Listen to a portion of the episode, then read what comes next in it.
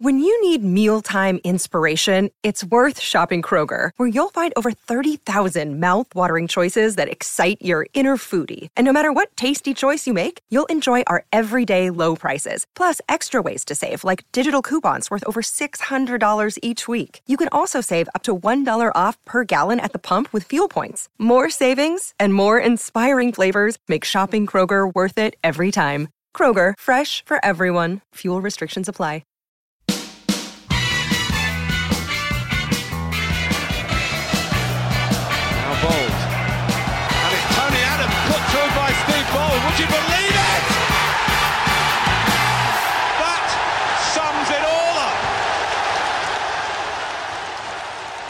Hello, I'm Alan Davies. You are listening to the Tuesday Club. This is the Arsenal podcast, and I've got Damien Harris with me. Hello, Damien. Hey, hello. Nice to see you in your house. Yes, yes, this is all a bit strange, isn't it? Eh, very strange. A Tayo Popoola. Hey, T. Hello, Alan. Uh, hello, Damien. Um, in the words of, I think, one of your favourite albums um, from Rakim, you know, the 18th letter, it's been a long time. Been a very long time. very quick to get a hip hop reference in. Straight away, you've got me absolutely scrambling in the dirt. For... 'Cause I haven't listened to that album for about three months. Refresh yourself at the end of this. Refresh yourself is damn right. No, I haven't. Never, I've never heard of that. Well, is it good? Yeah, yeah, yeah. I mean, you know, Rakim from Eric B and Rakim fame. You know, some would say the the greatest voice in in in hip hop. But um, I guess this isn't that kind of podcast. But it can be anything you like. There's no football on. I, I remember. I remember Derek B. The bad young brother. I remember Derek B. because I, went- I went to school with him. You No. hold on. Why are we just finding this out now in 2020? Yeah, You went to school like with a- Derek B. I was at school with it in my first year at Bancroft School, which was a very white uh, public school. Uh, he was there. He was only there in the first year. I do remember him getting a detention in science, and he burst into tears and said he was only getting a, ten- a detention because he was black. He kept saying it's just because I'm black. I mean, did he have a point? Um, no, he was really badly behaved. um, I think now he'd probably be given Ritalin or something Wow. um, because Right. he's quite. But no, it, we, he got off the detention. That's what happened. The teacher looked quite panicked. I mean, I think there were about three black kids in the, in the school, and the other two were African princes. Yeah. Right. It's funny, he doesn't mention that in Bad Young Brother, does he? it didn't scan. Crying because he got detention. detention in science. Yeah. Well, it's hard to rhyme science with, you know, if you're a rapper. Oh, I see you're drinking from the Bergkamp mug that I got you for your recent landmark birthday. Significant birthday. It Tenth. is my favourite mug. Yes. My 10th birthday.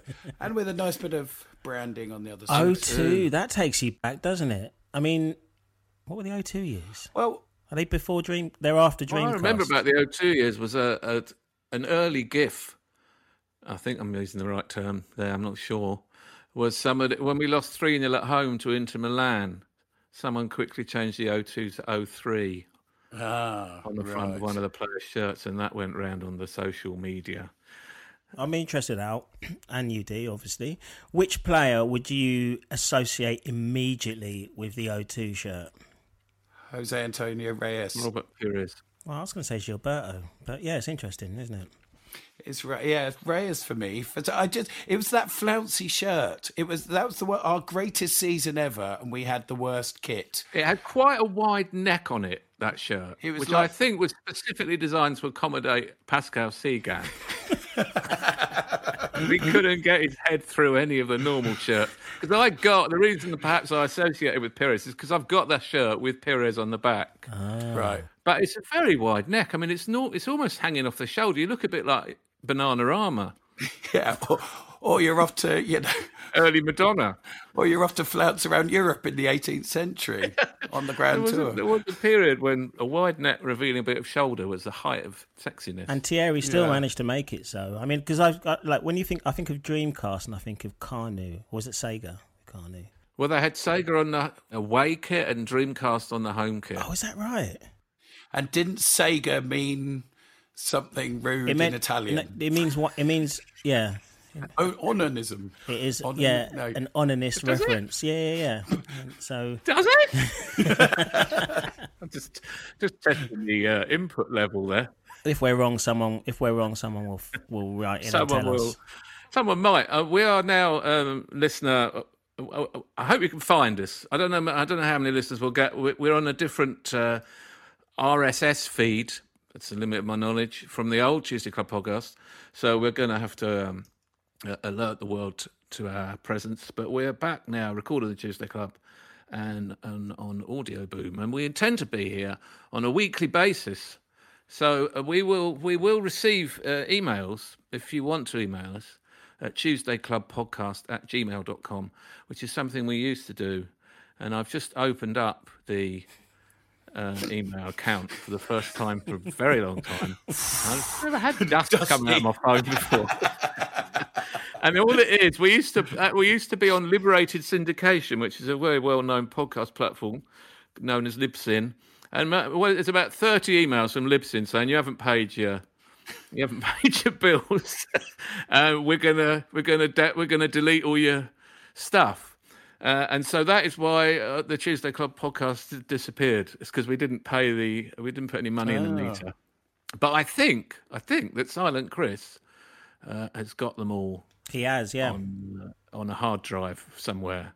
Silent Chris isn't producing listener at the moment. He's too busy. He's too stressed. He's homeschooling two children. I'm mainly recording this podcast to avoid my three children, because I don't know about any of you, but the lockdown's doing my head in. Uh, today we were gonna we're gonna talk about football from the past. We're gonna talk about um, principally what I'd like to do each week is talk about a season, a random season, and uh, it felt fitting that the season we talk about today would be last season because we, we recorded one podcast last season, the 2018-19 season. We recorded, I think it was the day after, we rather predictably lost 2-0 at home to Manchester City. Can you remember that defeat? Yes. It was the very first. It was the very first uh, game of the season. It was Unai Emery's first match, and it was a cakewalk for City. They just ran rings around us. It was. I remember. I remember when the fixtures came out because yeah, it was Sterling and Silva who scored um, against us. And I remember when the fixtures come out and we had Man City and Chelsea, and I, I dare say I phoned you, dear, or messaged you because it just made it just kind of pointed out the fact that we were a budget middle of the table team. You don't get, you know, you, Sky weren't sitting there going, "Oh, let's keep Arsenal away from Man City. Let's keep Arsenal." You don't play the good games at the start of the ah. season, do you? You, You're you know, going with the theory that the Sky picked their fixtures. Well, I mean, look, we used to start game. You know, you start see you're supposed to start the season against Everton at home. You know, which um, you, you know what I mean. You're supposed to start Bolton at home, like a nice, easy way in for the big teams. A mid-table one. a mid-table one, and that's exactly what the, the, the, the fixture computer did. But for Man City and Chelsea, they they, they relegated us before we started. How could we finish in the top four when we were given that kind of bum steer from the fixtures computer? I don't like it. I mean, it was very odd. I remember the atmosphere just because after about four or five years of pretty horrible, toxic atmosphere and the anti Wenger thing, uh, and we were looking around going, well, there you go, you got it. I mean, there were certain moaners that I remember looking at and picking out. and You had your arms well crossed. Come in, start, come in. These come in. These come in. Sit down. Right. Well, let's just see if you get what you want for.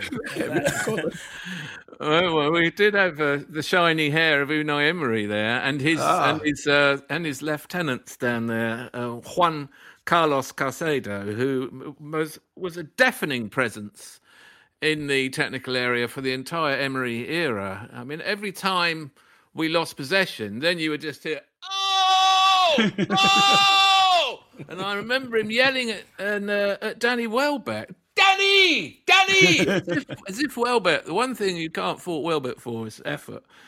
I think that must have been in a League Cup tie. But we did start okay. We we we lost to City, fine. Then we played. It felt like it didn't count. And then we played No. Chelsea and lost to Chelsea, but we we lost quite narrowly to Chelsea and missed chances that we should have scored perhaps in that Chelsea game. And then we went on quite a good run of about 14 Premier League games unbeaten. And in fact, we played quite a few weird little cup ties and crappy little Europa League matches and accumulated about 22 matches without a defeat. Didn't you ever feel embarrassed saying unbeaten run, though, during that run? Well, because it was including all those other little fixtures that, that were, you know, rubbish, like Bate Borisov.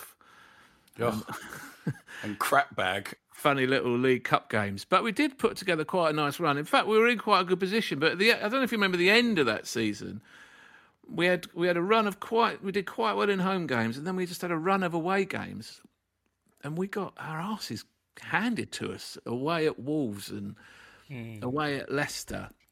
And I think yeah. what I remember thinking, my kind of lasting memory of the Unai Emery team was this cautious, frightened negativity away from home, as, as if he thought, as if he looked around the Premier League and thought, oh, all these teams have got really good players, all the stadiums are all packed out. It's going to be really difficult. We better keep it tight and try and score in the break. And it, that is not going to get you points in the Premier League. You've got to take it to them wherever you go. You can't, you can't play like that. And our away no. form was shocking. I mean, it was weird because uh, around October, I think. I mean, there was that period when we beat Fulham away, and Ramsey scored that stunning goal. goal. And, um, and I think it was Leicester next, and there was that Özil to Lacazette. That beautiful. I mean, we were playing some really beautiful football. And around that period, we drew with Liverpool, which you know wasn't wasn't too bad. But where did that go? Where there was a period we were playing good, free flowing football. Well, we smashed Tottenham, didn't we? Beat them 4 2. That, oh, was ah, that was glorious. Some cracking goals in that game. Yeah. And then the wheels came off. We lost away at Southampton, but then we got spanked at Anfield. And the thing that I'd really hoped was that what kept happening under Arsene Wenger that seemed to be allowed because he'd done so much for us was getting humiliated, not just losing, but going four, five, six in, in games away. I remember at Chelsea, six, Man City, there was a six, a couple of fives at Anfield. Uh, we even lost five in a semi final against Tottenham, in which I memorably Wenger said that four of the goals didn't count. One of them didn't count because it was right at the end of the half. Oh, I miss him. well, the second goal was the red card. so it still counts, I said. and I thought that was going to be a thing of the past. So we were going to tighten up and it was all going to be better. And he brought new defenders in and, and we had Torreira, didn't we? And, and we just got done, severely done. Uh, Firmino got a hat trick and we got spanked. I think that was my problem with the unbeaten run. You just did feel like one thread is going to come loose because it didn't feel it wasn't an unbeaten run. where We were playing great football. Um, although you, you know picked out a couple of games, and obviously the Tottenham one was a highlight. You thought we would have turned the corner then, but it just never felt. We start, you know, we started off with a pressing thing at the start of the year. We started off playing out of the back. You know, we started playing out of the back, and that never playing felt comfortable. Well, the whole oh thing, the whole God. the whole run felt a little yeah. bit like every time we played out from the back, you just were waiting for something to go. You know, we sort of got away with it for ages. It was hilarious. It was like we are doing it for a bet. Yeah. I mean, who? What game of football was ever? Do you say right? The only way you're allowed to score is you start from your own goal line with the ball in the goalkeeper's hands, and you've got to pass it along the ground from there to score. It's like an impossible training exercise. But I don't mind it as such. And um, like I read a couple of very boring reports about how a lot you know, more goals are being scored from the back. That, that's not an issue. We just didn't have the players. We didn't have the people to do it. You know, Petr Cech hasn't had the ball at his feet for his entire career, and he just looked terrified. And you know, you've made a great goalie look like a look like an absolute hot mess, especially. Especially the times he had to throw the ball out to your favourite um, uh, Monreal, or oh. or better still, better still, Lichtsteiner on, oh, on the other side, who we've managed to skate over like it didn't happen. He's turned up at the start of last season, didn't he? That was a it's, good signing. It, it, was his first signing. Because all the left. Stephan yeah. Lichtsteiner came in. Stars, you mean to go on? And Sokratis, of course. Of course. Sokratis arrived, Per Mertesacker retired, Sokratis turned up. And the other, perhaps the most significant thing that happened at the beginning of last season was that Stan Kroenke bought out everyone and it seemed to be that the moment Arsene Wenger was out the door, he was able to go and do that compulsory purchase, took all of our shares off us, those of us who had, you know, two, and quite liked going to the shareholder meeting and feeling part of the club and invested in the club in that way, something that you would hand on. And there was only a relatively small percentage. and they made some half-baked attempt to justify it by saying it's better to be in sole ownership, but it was really only so that the club could be his personal plaything, and now there's far less openness about what's going on over there. That's the thing. he's put his hand in his pocket uh, financially to support the club during the COVID nineteen crisis, but a very vague. Not even a press release about that, really, was it? It just got out somehow that he's done something, but we don't know what. Well, they've um, resisted the furloughing, which um, Spurs and Liverpool got an absolute shellacking for. Um, have you been, disaster. yeah, have you been following on the, the, the wage business? Well, I've only really been following on the that Mikel Arteta did what I presume was a massive Zoom meeting with all the squad in tiny windows, and uh, told them that they they're going to have to take a pay cut. I heard that Abue uh, photo bombed it with loads of porn. You know, you heard that. but oh, yeah, there's an image. There's the thing. Arteta's been, um, yeah, Arteta's been driving this, and the PFA rep is is Hector Bellerin, Right. and we've gone down from I think 16. Well, the first, basically, the whole, uh, most of the first team rejected the the, the pay cut, and through Arteta and his Zoom call and Bellerin and his charisma, I presume, um, then it's only two now. There's only two people who've uh, who who refused to to date to uh, take a salary cut. I'm not sure who one of them is, but the other one, according to all the press and has been given an absolute kicking, is uh, Mesut Ozil. Yes. Yeah, because twelve and a half percent of his wages is a staggering amount of money, isn't it? So I can see why he's trying to hang on to that, particularly as he probably thinks that the clubs are going to try and play these fixtures somehow. It, it feels like the clubs need to play the fixtures to get the broadcasting money. Is that the is that the point of it? Otherwise, obviously, they should can the season. It's pointless. It's ridiculous playing behind closed doors. It's ridiculous playing all through the summer. It's farcical. The, the games will have no atmosphere. It'll be odd to watch. Yeah. It, it'll feel like they're a separate set of fixtures from the ones that have gone and it makes no point. And much better. I mean, I've seen the league table in the in the Evening Standard, which is being put for my door every day at the moment.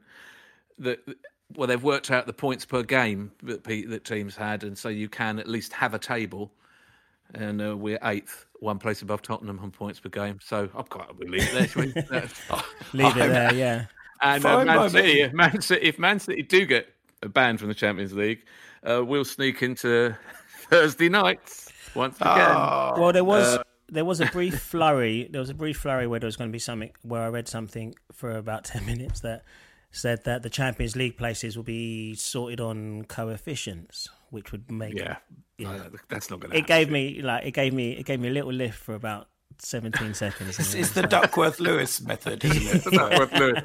Well, Yeah. suddenly, because we've missed a few weeks of football, we have to go back over the last five years to work out who deserves it. It's a nonsense. There is a table. We have been playing until March the 7th. There is a league table. Were we you not- can see that Leicester City plainly are streets ahead of everybody else and deserve to be in the Champions League. It's a nonsense. So where are we currently? Ninth, did you say? We're, we're oh, well, on points per game. No, we're no, no. On the actual table as it was left. On the actual table, I think we're ninth with a game in hand. But we just won three games. That's what was annoying. We just won three on the bounce. We only won Yeah. 60 games all season, had proper relegation form. And then we'd won three on the bounce. Liverpool hilariously wobbling, back to back defeats against Atletico, spanked by Watford, dumped out the cup, all, all crapping themselves. And, so, and now it looks like they're going to get given the Premier League title, which of course they they only needed two more wins to do it. They were going to do it. It's definitely going to do it. But it should be, I think, a three quarter size trophy. Or or a trophy with um a big asterisk on the I front. was, I was gonna Yeah, just- or just give them a massive asterisk. yeah, a gold, Massive- the golden massive asterisk. gold asterisk. No, it's for, it's forever tainted. I'm here. For, I'm I'm very much here for the start of next season already. Do you know what I mean? yeah, it it was it was weird though. Tottenham were also I wouldn't say free falling, but close to free falling, weren't they? we were catching them up. Yeah, they were Yeah. dropping points. We were just about to take overtake them, and uh, I mean, it didn't take long, did it? All their all their fans were absolutely furious going into the break, weren't they? Absolutely furious. They've gone from well, we've signed a winner to just get him out. And it was always going to happen. It didn't even take three seasons; it took three months. someone put on on uh, social media somewhere that how long, how long will Tottenham Hotspur put up with this football when there's such a talented manager as uh, Pochettino is without a job. they're still paying his wages, you know. They're paying his. They fired him and they've had He's, to pay him. he's the original furloughed employee, isn't he? Pochettino. He's He's going to just- phone him up. Going to take a pay cut, Mauricio. no, I take no pay cut. That's my, it's my Pochettino. Very good Argentinian. Uh, I mean, that is one of the the best things about this season. I think is them sacking Levy sacking Pochettino. I mean, they should name the bloody stadium after him. They finally get a really, really good manager. Finally. And you couldn't just see it out. You couldn't just, you know. This is the first podcast um, since they didn't win the Champions League. So let me ask you, where were you? Where were you when they didn't win? Where were you for the second goal when Origi saved the planet? I was in, uh, you know where I was? I was in uh, Kilkenny. I was at the Kilkenny Comedy Festival and I was watching it with David O'Doherty, who's a brilliant comedian, one of the finest, and also uh, a Tottenham Hotspur fan. And he, quite a rare thing in Yeah. Ireland, uh, Tottenham Hotspur fans. Uh, obviously, there's a lot of support for Liverpool, Manchester United, Leeds, Arsenal, mainly clubs who've had lots of Irish players down the years. But there he was. I sat with him and we watched it on my phone. right. And uh, yeah, that's. Uh, I missed the first part. I saw the replay of the dodgy, slightly dodgy penalty that. It was an unfortunate accident, wasn't it? I, I didn't see any of it. I mean, I, I didn't see any of didn't it. I watch was- it. Well, I was because I was so nervous. Well, I was in Berlin. I was in Berlin um, for the for the weekend, and um, my girlfriend quite rightly said that there's no need to watch a game where you don't like either of the teams and don't want any of them to win, which is what you've been saying all week. Uh, it's a sinkhole game, as we call it. Yeah. Yeah, It's a so sinkhole she- game. She said quite rightly. She said, "Why do you want to watch a game when you don't? When you've been saying like there is no upside. There's no upside to this." I said because the worst thing. And I spent the entire day nervous, and we were actually at dinner when the first goal went in, and then we were walking to a bar afterwards, and then heard a couple of Liverpool fans cheering the Origi one, and it was only at that moment could I relax and hear the birds singing again. You know what I mean? I went to Kilkenny from Baku via Istanbul. That was the longest away trip of my life, and hopefully it will never be topped. It was an eternity. I was I set seven hours in Istanbul airport, and I had I'd enjoyed Baku. I must say, it's a nice town. It's got an old kind of medieval walled city. You can potter about cobbled streets, lots of old buildings. Nice, but it's too far away. It's much too far away. It's absurdly far away. So then we got absolutely spanked. Really, eh? Eden Hazard ran the show, and that that as well as losing at home in the cups to Man U and Tottenham, losing the Champions League place by a point to Tottenham, having failed to beat Palace at home and Brighton at home. Which of those annoyed you more? Well, I think the one, the one thing that really annoyed me was Granit Xhaka slapping that Brighton player on the back in the penalty area, and he fell over and he gave away a penalty. We were winning that game one 0 At that Yeah. point, I had no time at all for Granit Xhaka, and I think I was not alone. And of course, subs- subsequently, um, I think the Palace wait one. a minute. I think the Palace one did yeah. me. I think the Palace one did me the worst actually. That was depressing. Yeah. Zaha had old Mustafi on toast, didn't he? Yeah, yeah, yeah. And this season was supposed to be the redemption of Mustafi. I mean, he of all people is like must be gutted the season's finished. He, I'm sure he thought he was playing his way into playing his way into the first team. Well, well, both of those two villains, Xhaka and um, Mustafi, kind of had a bit of redemption, didn't they? And they were both playing better under um, Mikel. They felt the system suited them a bit more. I definitely yeah. think that's true, and I think Arteta. That's perhaps you know for for us amateurs, laymen, that's the most noticeable difference that Arteta's made. Is mixing up whether you play out from the back all the way to halfway, or sometimes whether you ping a massive diag right across to the far side. Which it turns out Mustafi's really good at that. It turns out his long passing game is perhaps the best in the club, and Yeah. and so you get Granit Xhaka to drop into the uh, sort of back three while the fullbacks go up, and Granit Xhaka will drop in on the left side, and he can hit those long balls. he can't. He's got no short game, Xhaka. Like he, he'd be hopeless around the green or out of a bunker. He can't find any gaps or any little. That's why he gets no assists. It's, it's quite often you'll think there's a pass on there. Aubameyang's made a run. He's in. You know, if you're thinking Cazorla and Fabregas, he's going to be in here, but Xhaka just can't do it. But he can lump it 50 yards in a diagonal across a pitch to one of these. And by the way, uh, do you not think that we have the two best young players around at the moment in Martinelli and Saka? Jaw-droppingly brilliant. I mean, sensationally yeah. brilliant talents. And so you sort of feel like you need to clear the decks and make space in the team for these two boys because they're that good. Yeah. Is anyone in Saka's way? Really? At the moment? Well, yeah, Tierney. I mean, that's the only thing. Well, no, but that's what I mean. But I mean, Saka. Will he play him there? Saka's supposed to play um, in the front three, right? So who's realistically in his way for next season? Well, this, this is where the Aubameyang question rears its head, right? Because this is the guy who scores every week, and he's deadly and lethal, and he's even though we're a mid-table team who create almost no chances and seems to have a policy of not shooting in the first half of matches, he still racks up twenty goals without apparently any effort at all. Yeah. He's a, a sensationally good striker, but he's got a year left. Why? Why on earth would he kick around here for a team that's going nowhere fast and be part of Arteta's long term rebuilding project. He'll walk at the end of next season if we don't sell him in the summer. So I think we're going to have to cash in. And I feel what a little did, bit the same with Lacazette. What did we pay for him? 52 or something. Oh, right. Yeah. Okay. I mean, who would you, if it was between Laka and Aubameyang, who would you keep? Oh, my God. Are you serious? Aubameyang like each and every second of the. Sorry, I'd have almost yeah. forgotten Lacazette's terrible dip in form.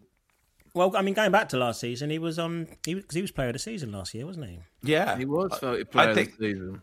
That's what happened. I watched the highlights from the previous season and was in my head thinking, "Oh, Laka's very good."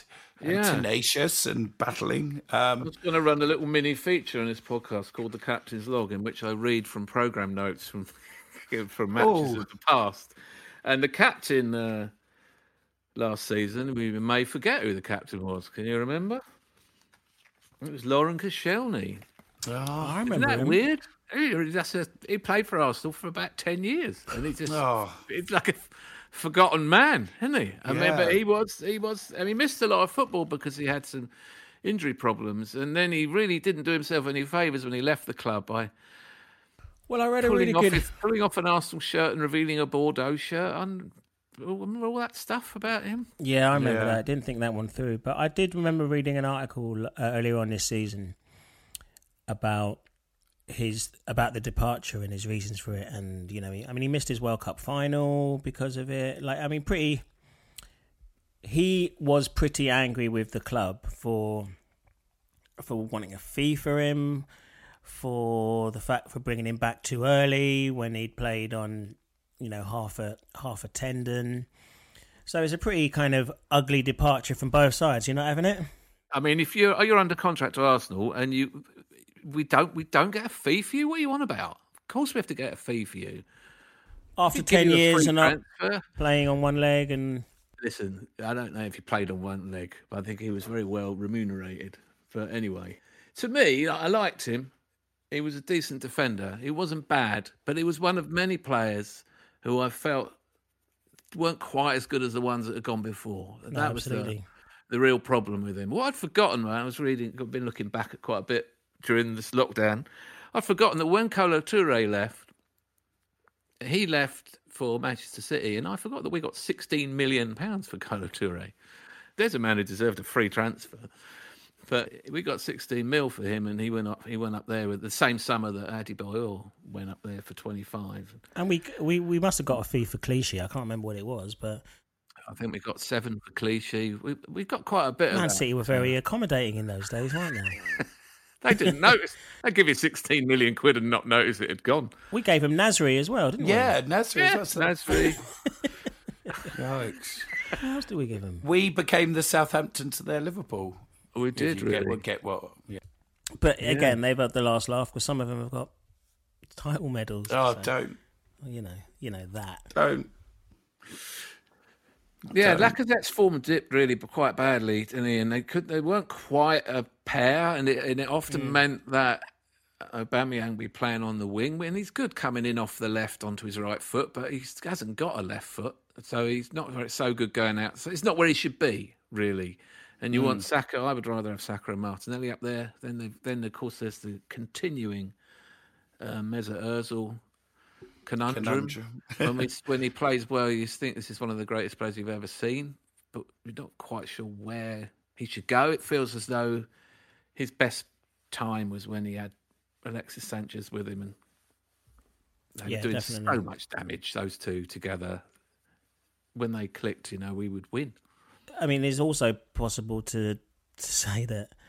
I mean, I it's the same with the Arsene thing in a way. I can't bring myself to um, to give Özil a kick in. Um, what was the last? Was it the West Ham game? Was one of the last ones? Was that the last home game before all of this? Uh, it was happened. We beat West Ham one 0 Lacazette scored. And it looked like that was, was offside. Yeah, that's right. And um, I think it was, the assist was, was from Özil, and I think I'm right saying it was his only Premier League assist of the season. I was there that day, um, and then we went out for your birthday afterwards, didn't we? That's exactly right. Um, I was there, um, sitting somewhere else, and I mean, you could you could have been. It's mad when you sit somewhere else in a stadium, but um, just everyone around was the classic Özil haters, and I thought he did all right that day, um, and they were just not having it at all. So, I think we've seen, especially with the way that the season's finished, and you might say he was coming back into a little bit of, you know, at least confidence, if not form, confidence with Arteta we've definitely seen the best of him at the club, and maybe not even for a fault, maybe not through the fault of his own, like you say, Al, because you know the players who are going to do the best for him aren't there anymore. You know, um, Aubameyang, who does score comparatively well from the left, so that in itself isn't a problem. He could probably do with more help with you know with Lacazette or you know um, Nketiah wasn't for me igniting really. So we started you know, to see flashes from him, didn't we? Got a couple of goals. He's a, he's a willing. He runs hard. But you know whether he's up there or whether Bamiyang's up there, whether Lacazette's up there, I just think Özil's time in this system is is done. But I still can't hear him. I, I still can't live with him being slagged off like that.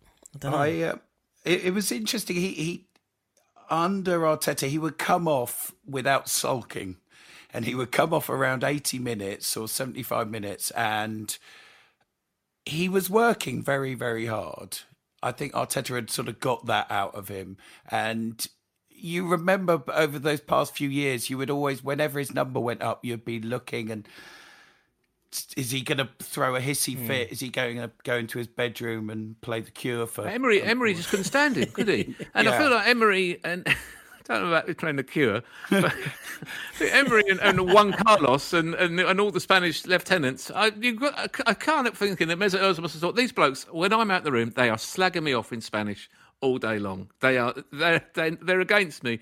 Whereas whereas Mikel Arteta's brought in Steve Round and uh, the other fella, whose name I can't say the Dutch guy, and uh, and they all seem like nice fellas. And Steve Round seems to have a smile on his face and a bit of sense of humour. And they think, oh, this is he's a moody lad. Let's we better hey do, do a little. I reckon. Uh, Mesut lifts his head painfully and offers a little smile. This tortured artist that he is. I imagine him at home with canvases, cut painting constantly. I reckon he's a massive fan of Donnie. I just think of Donnie Darko when I see him, just kind of walking around, slightly, slightly emo around the pitch, like Donnie yeah. You don't understand. the film of his life, he'll be played by that girl out of the Twilight films. What's her name? That's me- casting for Mesut. it's a, think, mo- a, moody goth girl. yeah, moody goth. That could be the title. In the remake yeah. of The Breakfast Club, he'll play. Is it Ali, the yeah, the, the miserable one till later? Yeah. yeah. Now, uh, did you like me absolutely lose the plot when uh, Granit Xhaka got substituted and started telling us in the West Lower to f off as he came off the pitch? He took his shirt off, and I was on my feet. I was on my feet going, "Don't you dare! Don't you dare throw that shirt down!" I mean, I honestly thought he's dead. This is it. He's done. He's done at the club. Surely. I was next to you that day. Him. I was next to you that day out, and Bit bad place to be. I be. couldn't. so- Yeah, my I think my anger, my my anger was actually lessened because you were so furious. I think I get that as well. I mean, what is? I don't know if I've ever been candescent. I don't know what candescent is, but I do know that I was incandescent then. I was, I was livid. You've been sucked. You know what? You've got, you've been sucked. You've got to get off the pitch, right? You've got to run off the pitch quickly because we need somebody else coming on. We want to try and win the game. It don't a pull a weird face. one. Don't go slow. Don't, and then cupping his ears to the fans because everyone's going, "Oh yeah, his number oh. went up." And we went, "Oh, thank God, get him off. He's hopeless."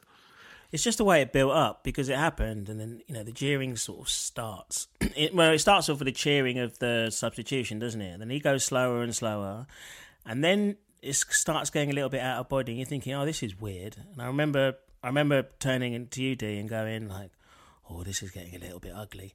Meanwhile, meanwhile, meanwhile, up against the wall, the minute it's the second he reached, he reached down in slow motion as I do this again in slow in slow motion.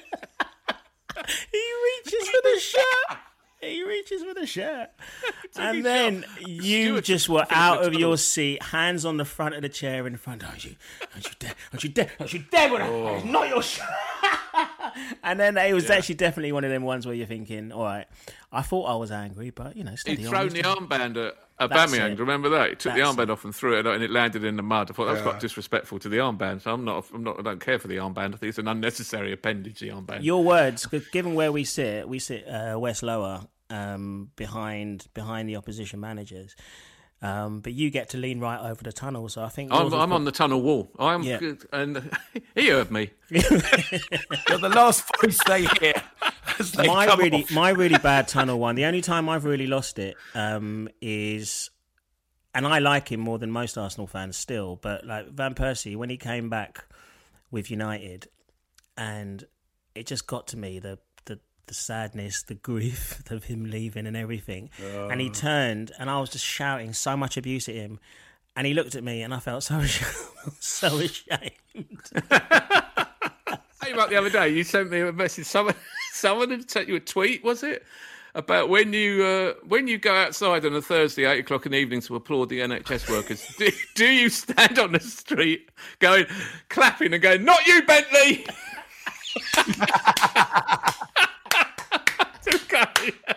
Was it Blackburn? We were applauding them off. I think they played well against. Occasionally, this happens. About once a season, we applaud the opposition. It has to be a perfect storm for that to happen. But it, among them was this little shit. David Bentley. He was a wonderful. I'm going to talented find it because he deserves. played He, at Arsenal. It was so good. He deserves to, a mention. He's Andrew Phelan, a Phelan official, and he just was like, yeah. And he's hashtagged it. In fact, he, yeah, he hashtagged it the Tuesday Club, so uh, he'll probably be listening. I think my most apoplectic um, was probably the whole game, the Carling Cup, when Cesc was not playing, but he was on the bench. And who was that? Was it Brian Horton? Brian Horton was the assistant to Phil Brown. Yes. Brian Horton. They told a pack of lies about Arsene Wenger. Yeah. And the whole game was hideous. Brian Horton played the sort of like little, oh, sort of And Thomas said that- Cromwell role. Yeah. Didn't they say that um, Thomas Cromwell. that Cesc had, that, I think they said that Cesc could spat at him or something. Yeah. Yeah. And it wasn't true. Well, he had spat, but he just spat on the floor like a footballer. So we were in, in our seats going, why did you lie, Brian? For the Brian, why did you lie for the whole for the whole game? And Phil Brown had said that Arsene Wenger never shakes his hand, and then someone put a montage on the in the internet of about eight eight different handshakes after fixtures. Well, normally Yeah. the thing that annoys you the most, D, is when, which I've never got really, but something about same old Arsenal. Oh, right. always cheating. Always That is, Ah. that's what gets you out of your seat. Really What's the t- me. why? Why is that one of all the things? Why Because that one? we, we get a player kicked. Always getting stretchered off is really the truth of it, isn't it? Yeah. It, it just. Yeah, I don't know. I- It's hard to uh, it's hard to say exactly why. It's hard to It say rationally really- why the smallest of uh, it really gets traditional it's chances always gets me because- completely irate. It's always because we, we got yeah one of our players get kicked, Uh, and it's that sort of whole attitude that we had during the Wenger years of like, get up, you, you know, you fancy. Get in their faces. Yeah. Make all it of horrible. that. Yeah. And we, get, we were getting people with bro- broken legs, weren't we? Badly broken legs in some cases. Yeah. Is that all right, T? Just don't want our players broken legs, yeah? But, you know, as long as we get upset about it, they're going to keep doing it. Okay. to, so I'll be I'll be all set. I'll be all said. Um, can I just remember was the Eboué incident Eboué getting substituted? What was there? Was that against Wigan? I think he there, brought, came on as a sub and then he got substituted. Oh, and he really was. It was almost like he was playing for the opposition. He lost the plot completely. I think he was Yeah. having some sort of a crisis of confidence and had a bit of a meltdown in front of everybody. yeah.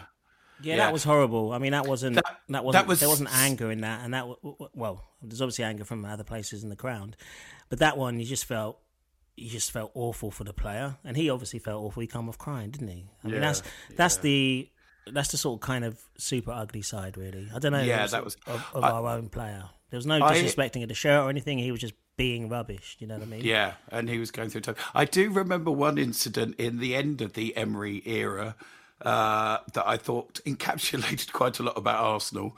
Um, so there was uh, someone had a Wenger in banner Oh, yeah. that they were they were holding Finger in banner. over over the uh, thing. So it's right next to us over the tunnel. And it was quite funny, and the bloke was sort of quite funny. funny. And uh, Someone offered pe- him out though, didn't he? yeah, and a bloke about mid twenties, really tight trousers. His trousers were so tight. Jamie Redknapp tight. Yeah, and but I think he encapsulated the that sort of fan who grew up with us just winning everything. And would have sort of started to get into Arsenal around, you know, sort of 10, went through the Invincibles years. And he's just so angry. He was like, he offered the bloke out, and it's, oh, He's never done Winterslag away. No. exactly. Or But crap it- bag. Wrexham. We're going to try Wrexham away. Did you go to that? Yeah. Oh, I remember listening to that on the radio. Yeah, 92. 92, Mickey Thomas. 92. And we were we were champions and they were in Division 4. That was an upset. Yeah. Yeah, Mickey Thomas smacked one in, free kick. But I don't know, it's just complacency took hold. I remember Rocastle get, being really upset, running into the net to get the ball and run back. And then after that, we went on quite a run at the end of that season, the 92 season. We went on quite a free scoring run. And, Yeah, uh, was that Kevin Campbell was just scoring amazing? Kevin Campbell, uh, Anders Limpar scored a goal against Liverpool, which is wor- well worth a YouTube search. The halfway really. line one. Chipped the goalie from the, close to halfway. Paul Merson was chipping everybody inside. He scored an absolute scream. We put seven past Sheffield Wednesday, I remember. Yeah. Um, we could, if we'd shown that sort of form, if we, obviously we didn't. The Leeds won the league that year, but it's one of those titles that got away through just lack of effort, really, on our part, and also I think some considerable uh, drinking. That Yes, I was, g- I was glad you said drinking. I think that was really the heyday of the, of When the was- Tuesday Club. when was the last time we did we spank anyone last season? Uh, I'll ch- I'll check the uh, program. Uh, talk amongst yourselves. I don't think we did. I don't think I don't think Emery goes in for spanking. Once you get two 0 up, we have to try and see the game out. And didn't that happen against Palace? Didn't we go two 0 up against Palace? And it was early, and then we didn't know what to do because the tactic at two 0 up is to see see the game out, game management. But what, what if you're two 0 up after twenty five minutes? Yeah, You lose three two. Is what happens. I mean Uh, we, we, could beat, count. we beat uh, Bournemouth 5 1. That was our biggest win. And Tottenham 4 2.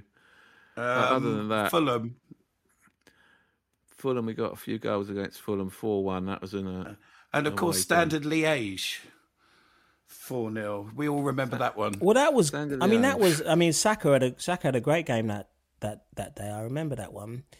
Oh, this is what I've forgotten. When we lost to Palace at home, and it was an absolutely crucial game, um, we had Carl, Carl Jenkinson, the corporal, was at right back, and Mavropanos was playing, uh, as was Mustafi yeah. and Kolasinac. And there was a lot of there was a lot and of uh, noise. Elneny. There was a lot of noise before the game because didn't we have a UEFA game that in the week? Because Ah, we put out we put out a week inside.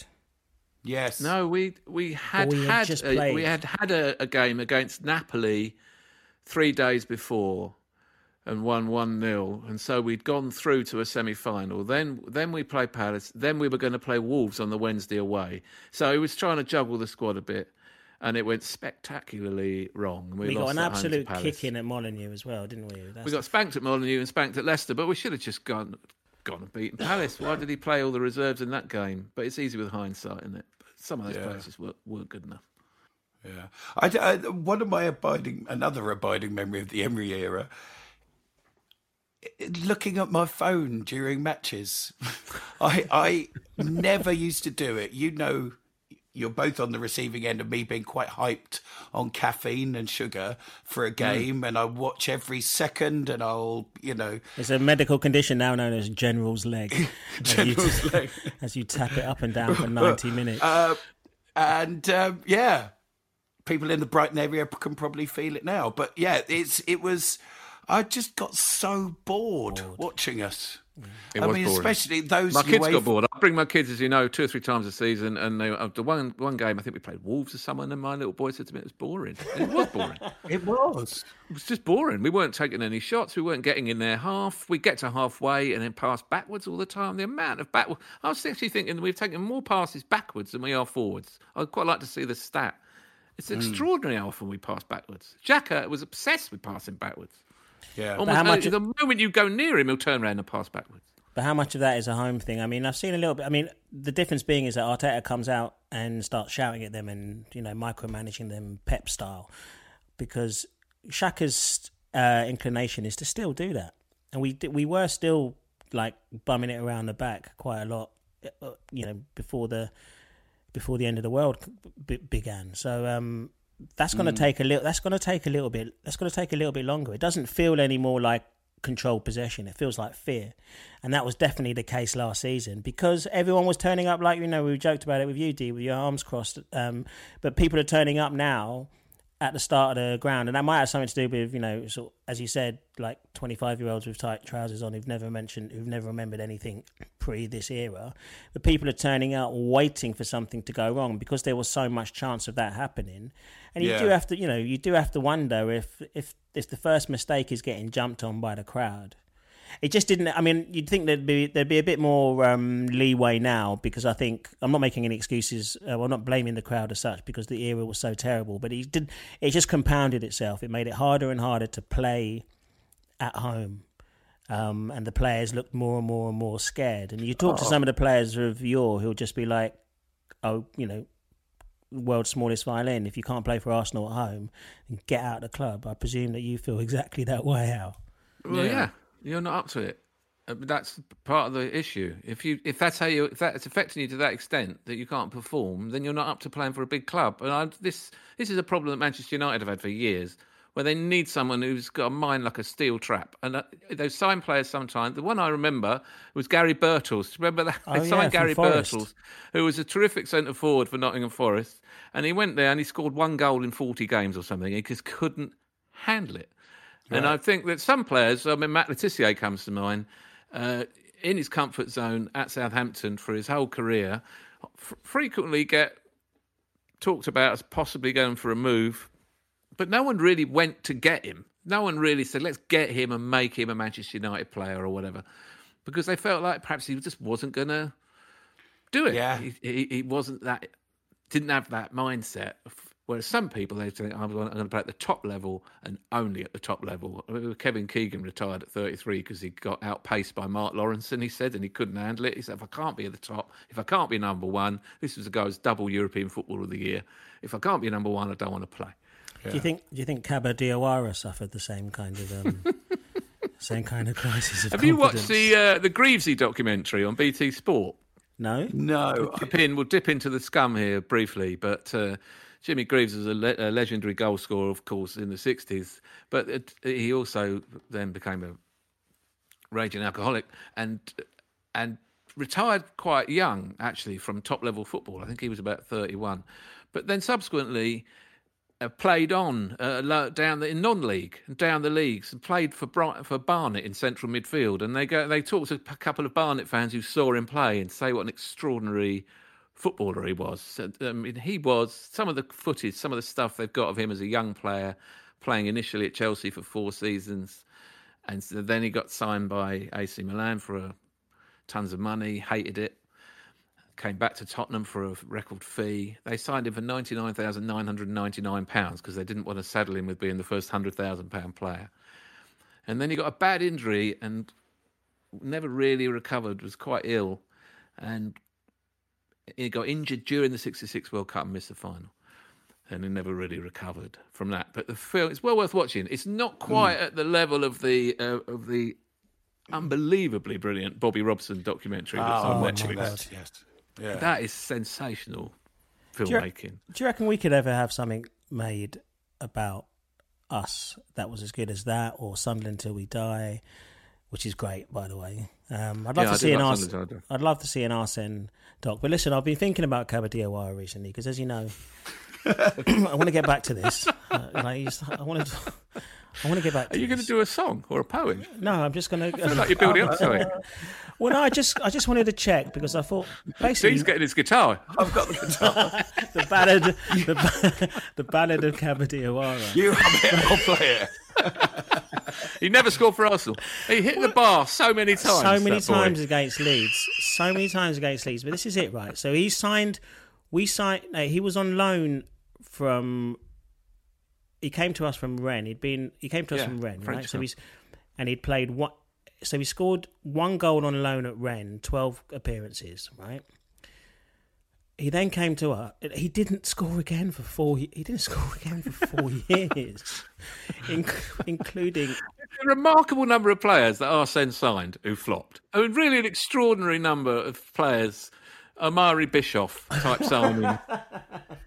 Oh God, He really did sign some stinkers. And But they can you- but all can you forgotten blame- because of Kolo Toure and Robert Pires and Patrick Vieira, obviously the greatest, the greatest signing. But can you blame Arsene when the clubs, the other clubs that took a punt on Diawara in his time, right? He left us and he went to Marseille, 15 games, no goals. He left Marseille he was to for Paris Saint Germain, 14 games, no goals. He then went. He then I feel sorry went. for players now because their career record is accessible to every shitbag oh, fan who wants to run them down in a podcast 20 years later. But by rights, this guy should be forgotten. We should just be talking about his exceptional shiny thigh muscles. But or wait. things we actually remember. Blackburn Rovers manager. Who who's manager of Blackburn in 2000? Anyway, on loan, five games, no goals. Was it Roy Hodgson? Just before he's not on the way out of the country yet because West Ham want to take a look. 11 games, no goals. I can't How help many feeling these with sub appearances? He didn't. He then went to Racing Club de Ferrol, which is a Spanish football team. I'm reading this straight from uh, Wiki, as you can hear, in Galicia, where in Galicia, where he then scored, played 15 games and scored five goals. Ah, whoa, finally. Boom! Almost, He's almost fire. on form. He's so, back. like, he was, but he's the one that sticks in the most because obviously that was the worst game in our. Well, it wasn't the worst game. There's a few of them, but that was up there in one of the worst games and with one of the worst players um, that we've ever. Had. You're had. talking about losing 1 0 away at Leeds. I am talking about- 1999. In 1999, you've got a But you shirt. really, you are obsessed with that game. It makes me furious. Nelson, don't I've say got- it. Don't say. Don't say it. I've got the photograph of you wearing the shirt. Nelson Vivas shirt. Yeah. Oh, he said it. hey, number 23. He had the prized. Uh, oh, speaking of number 23, the, He had the, seven Michael, at- the Michael Jordan series is a, is a good. Uh, No, I need to watch that. He had seven at one point. This is the worst. He did have seven. He had seven at one point, which is the second worst shirt number in Arsenal history after Gallas had the ten. yeah. which is the worst The seven, attri- the seven. You've got to be a seriously good player to wear the seven. No one's got the take? seven at the moment, have they? Who did he take? No, Seven uh, is, 'cause un- I- unworn. It was Mkhitaryan, who I think is still officially our player, isn't he? Yeah, So- be coming back. Well, we're waiting to see whether they're going to cancel the Italian season or cancel our season. They're talking about Germany going back to work, aren't they, in a couple of weeks? They're Yeah. training and they need 246 people to have a football match. But can you really have an ambulance standing by in the current crisis? It all seems a bit morally questionable. Yeah. But of course, if they don't uh, fulfil the fixtures, they don't get the broadcast money. And they took the shilling. They did the deal with the devil. They took the broadcast money. They gave most. Manchester City turned up, bought all the trophies, ruined the league. Any team that can win a domestic treble and get 100 points, and, and you consider that anything to do with sport, It's an absolute nonsense. So the league's long since ruined. Five years' time, we'll be saying that about Newcastle, right? Well, we might be. We might be. Uh, I don't know if there'll be I any doubt it. any question any questions asked about uh, human rights at all with the Saudi backing of Newcastle. I de- it'll go through. It'll get waved through because it's money into football, isn't it? And then they'll go and spend that money and. But uh, no, it, it's all about money, and there's no possibility. The TV companies will withhold the payments, so the clubs won't be able to pay the wages, and they th- oh, they've got to find a way of playing these games. Everyone's got to go to St George's, and all the, all the squads have got to isolate at the FA headquarters and play every day for six weeks or something. And I mean, really, what are they going on about? Well, there's that league in, um, is it the Icelandic league? I read an article about it last year. Uh, Rory Smith from the New York Times about they play the whole season in a week. Do they? Yeah. Um, somewhere Okay. in somewhere somewhere yeah there somewhere four teams somewhere top of the world somewhere top of the world. It's quite a few quite a few teams. Some of them turn up by boat, like it's a you know because the so maybe that's what maybe that's the Have you, uh, have you been trying to watch uh, the Belarusian league? Because I've I would watch it if it was on Sky Sports or something. I, I know that the Belarusian league is ongoing because the Belarus is, it turns out, is ruled by a, a dictator for 25 years who's decided not to have a lockdown, and he likes his football, so they're still playing, and people are. People are betting on it. There are previews on of, on the, the websites about the Belarusian league. BATE Borisov, not the force they once were. I did. It- it's wide open. I did Pick a look, team, look at the kit, see who you like, find out who Kleb used to play for. reader. I did all of that and then thought about uh, thought about a bet and then looked at my life choices and put my phone away. But can you see any of the bloody fixtures? Because I thought I was I was reading that oh yeah, the broadcast companies are going to go and do a deal with Belarus to show some football. And no, no Well, the A League's on as well, isn't it? Uh, Robbie Fowler's A League. The A League's on in Australia, isn't it? Oh, Well, is they- it? They've, they've been can't playing get as well. into, I but- can't get into it. So I, what I tried to do was I tried to watch the big match revisited. Which one? So right. this so this turns up in the dead of night on BT Sport. I don't know why they put it on so late. You have to you have to record it five a.m. or something, and then Brian Moore turns up and there's Highbury. They used to I don't know if you remember, but they used to build scaffolding next to the clock, and that was when you turned up at a game. That was how you knew if you were going to be on Match of the Day or the big match. Was if there was a scaffolding tower erected next to the clock with a guy on there with a massive camera and from that camera, you could get a really beautiful shot of Highbury. And why we ever left that place, don't get me started. I mean, really, what was wrong with that? That's cost us at least two titles. And and the, and the game starts, but unfortunately, the big match revisited. The ones they want to revisit are the ones where Arsenal get turned over. It turns out. So every time I turn it on, we lose. We lost three to home to West Ham. I mean, I was actually annoyed about the result because some of the defending. and then there was one I watched. where We were playing Wolves away, and I vaguely remember, vaguely, really vaguely, because I think I was six years old, hearing about this result because it was unheard of in those days for Arsenal to lose five, and we lost five one. It was only under Arsene Wenger that losing five became the norm. De rigueur. And I s we went ahead in that game, a stunning goal. I think it was Ray Kennedy, an absolutely stunning goal, and then we lost. We lost five one. So I can't even get any pleasure at the big match revisit. It just winds me up because I keep showing Arsenal defeats. Show an Arsenal win. I did. I- Um, they did I've been show. playing Um, FIFA. Sorry, I, you did I've play been FIFA? playing FIFA a lot. Yeah, Have you? Yeah. How's It's that not going down with you? Do you play? Uh, do you play against your better half? No, no. I, I play. Uh, I play in the dead of night. Yeah. Against the Vietnamese children in internet cafes in Saigon. No, I don't. I'm too scared for that very reason. Do Uh, you, do you don't go online and play strangers? no, no, I haven't done it yet. I'm too scared. I reckon. I'm, I'm curious to see how my style will go. I can't do any of the tricks. No. That, The the, key to that game, the key to that game is short passing. It's short passing Yeah. and good finishing. I got it trolled. really is. I remember from 1999 when I last played it. I got trolled playing online chess. So the idea of playing like so the idea of playing so rude. FIFA is like um um I just yeah just play against the computer. I'll, I'll give you a game, D. Okay, let's try that. Yeah, we don't need to talk about that now, do we? Now, before we uh, before we wrap up this podcast, I did want to do a, a feature each week, um, which I know is quite commonly done um, on this day because it's quite nice to as, uh, to be nostalgic. It's all we have, and we're recording this listener on April the twenty fifth, twenty twenty. I don't know when you're listening to it. Sometime shortly after that, I imagine. And on April the twenty fifth. 2004, we had a fixture with Tottenham Hotspur uh, at the famous, uh, uh, now demolished White Hart Lane Stadium, and there was something riding on the game. Uh, we were we needed a point to win the league. I mean, it's almost unthinkable. Uh, and I wangled. I don't know where you two were. I wangled a seat. I was writing articles for the Times at the time, and I wangled a seat in the press box, which didn't go down well with the press. They all thought, "What's that dickhead doing?" In Oliver Holt in This in is this, oh yeah, he, he- yeah. I've been told that that's the reason why he slags me off regularly because he thought I shouldn't have been there. Even though I did write an article in the Times about it, I was sitting with Matt Dickinson. Anyway, I was leaning on the tunnel. You can actually see me on the TV uh, footage, looking unbelievably sm- uh, smug. I just looked so smug with pleasing myself. And we drew the game two all, and and the Arsenal team. There was some issue about whether or not they should celebrate on the pitch afterwards. And they all went off into the changing room and then they came out again. And when they came out again, I was standing in the tunnel. I'd got out of the press box, I was in the tunnel with the matchday programme and a Sharpie, and I got Thierry Henry uh, to sign it. no way. Then I got a hug from Martin Keown. The greatest moments of my Arsenal support in life came one after another. And the Tottenham stewards were really stroppy about the whole situation Odd. particularly, I mean, then Ashley Cole got an inflatable Premiership trophy and put it on the centre circle, on the centre spot.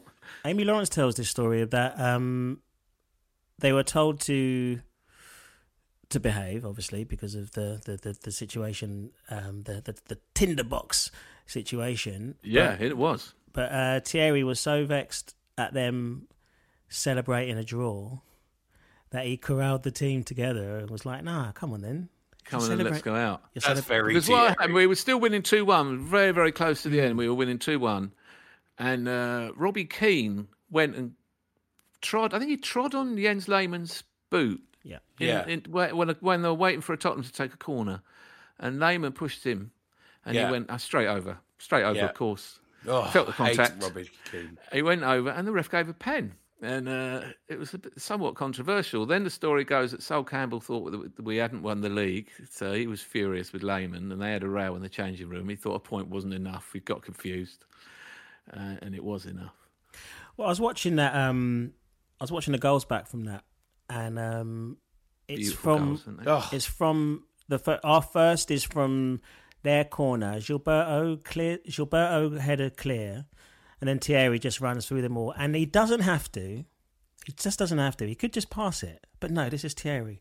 He just sort of does. He just sort of puts his hand out, like he doesn't break his stride. He just. He, he leaves it for the cameras. Do you know what I mean? If like if you can have yeah, a, he leaves does a a very pass for the cameras. stylish pass. Is it kind of inside the fullback pass it's to inside- Dennis Bergkamp inside racing the down the left wing? and Yeah. it's not quite a look away. I've checked. I did. I've, I've slowed it. I've, s- I've slowed it down to its frame by the frame. look away monitor. It's not quite.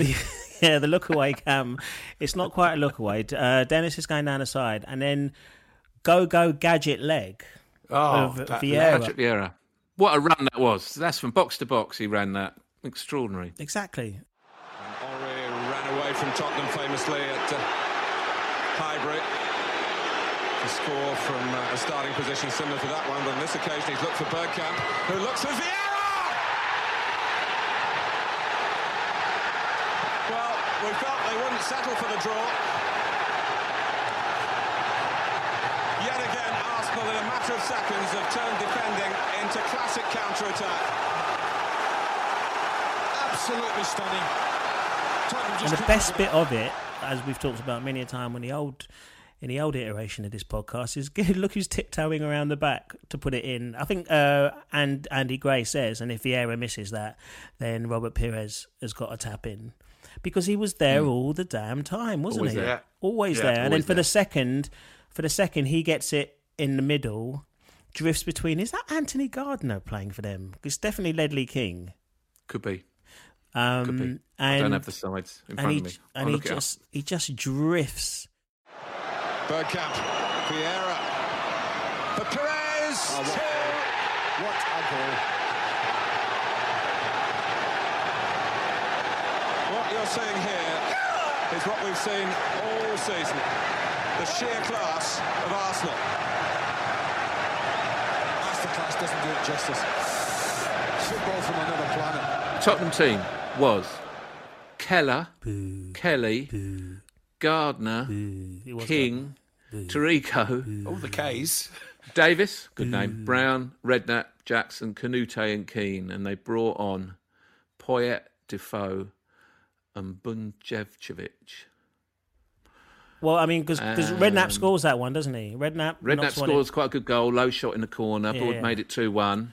And I Our team was uh, Jens Lehmann in goal, Lauren and Campbell, Toure and Cole, Uar Ray Parlour, sub by Edu, Vieira, Gilberto, Pires, Henry, Bergkamp. Reyes came on for 10 minutes. And the other player I remember having a bit of a chat with when they all came out was Graham Stack, the reserve goalie, because by this time, um, Keown was on the bench, didn't get on. But this time there weren't very very many English lads left. You know, we really, unless you talk to Keown and Stack, uh, there was only there was only uh, the Romford Pele kicking around.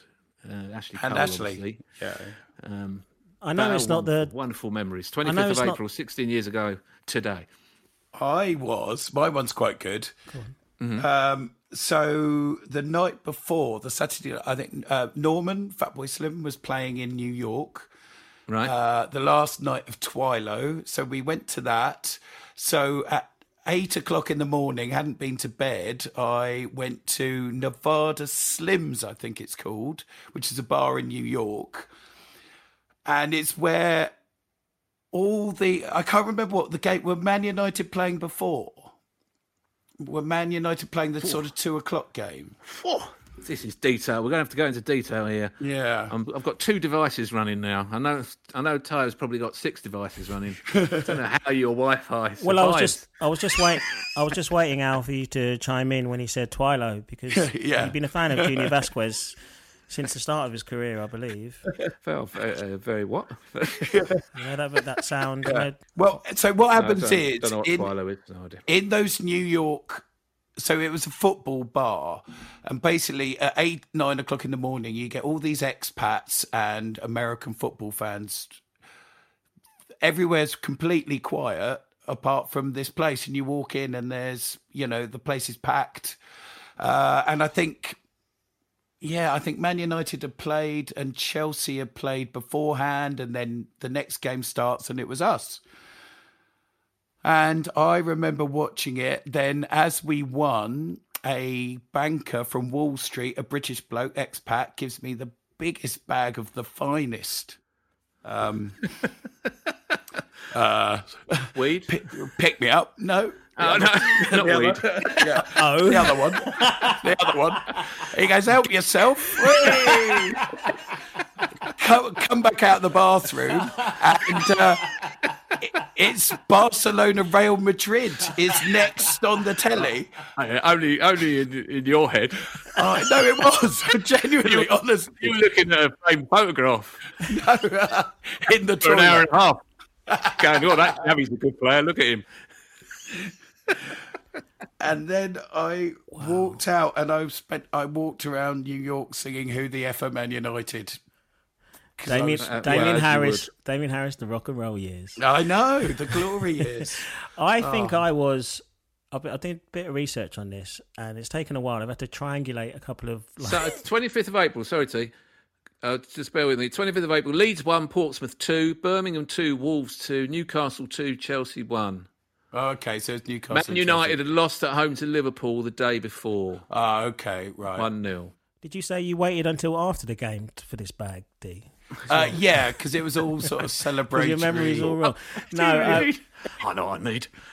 You, you think I haven't seen enough, I haven't seen the inside of enough hospitals. I watched it. I watched it in a bar in Budapest with um, some of the promoters that I've been playing for the night before, um, and Can you remember?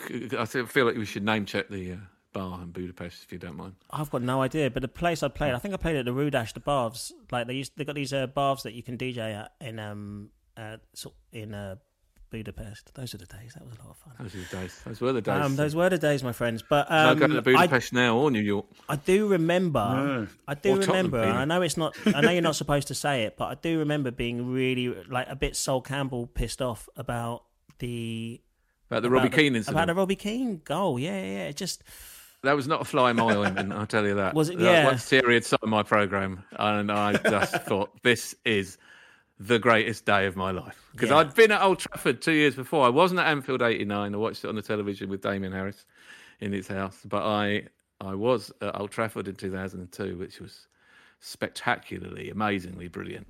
The Will But Tour. at White Hart Lane, really.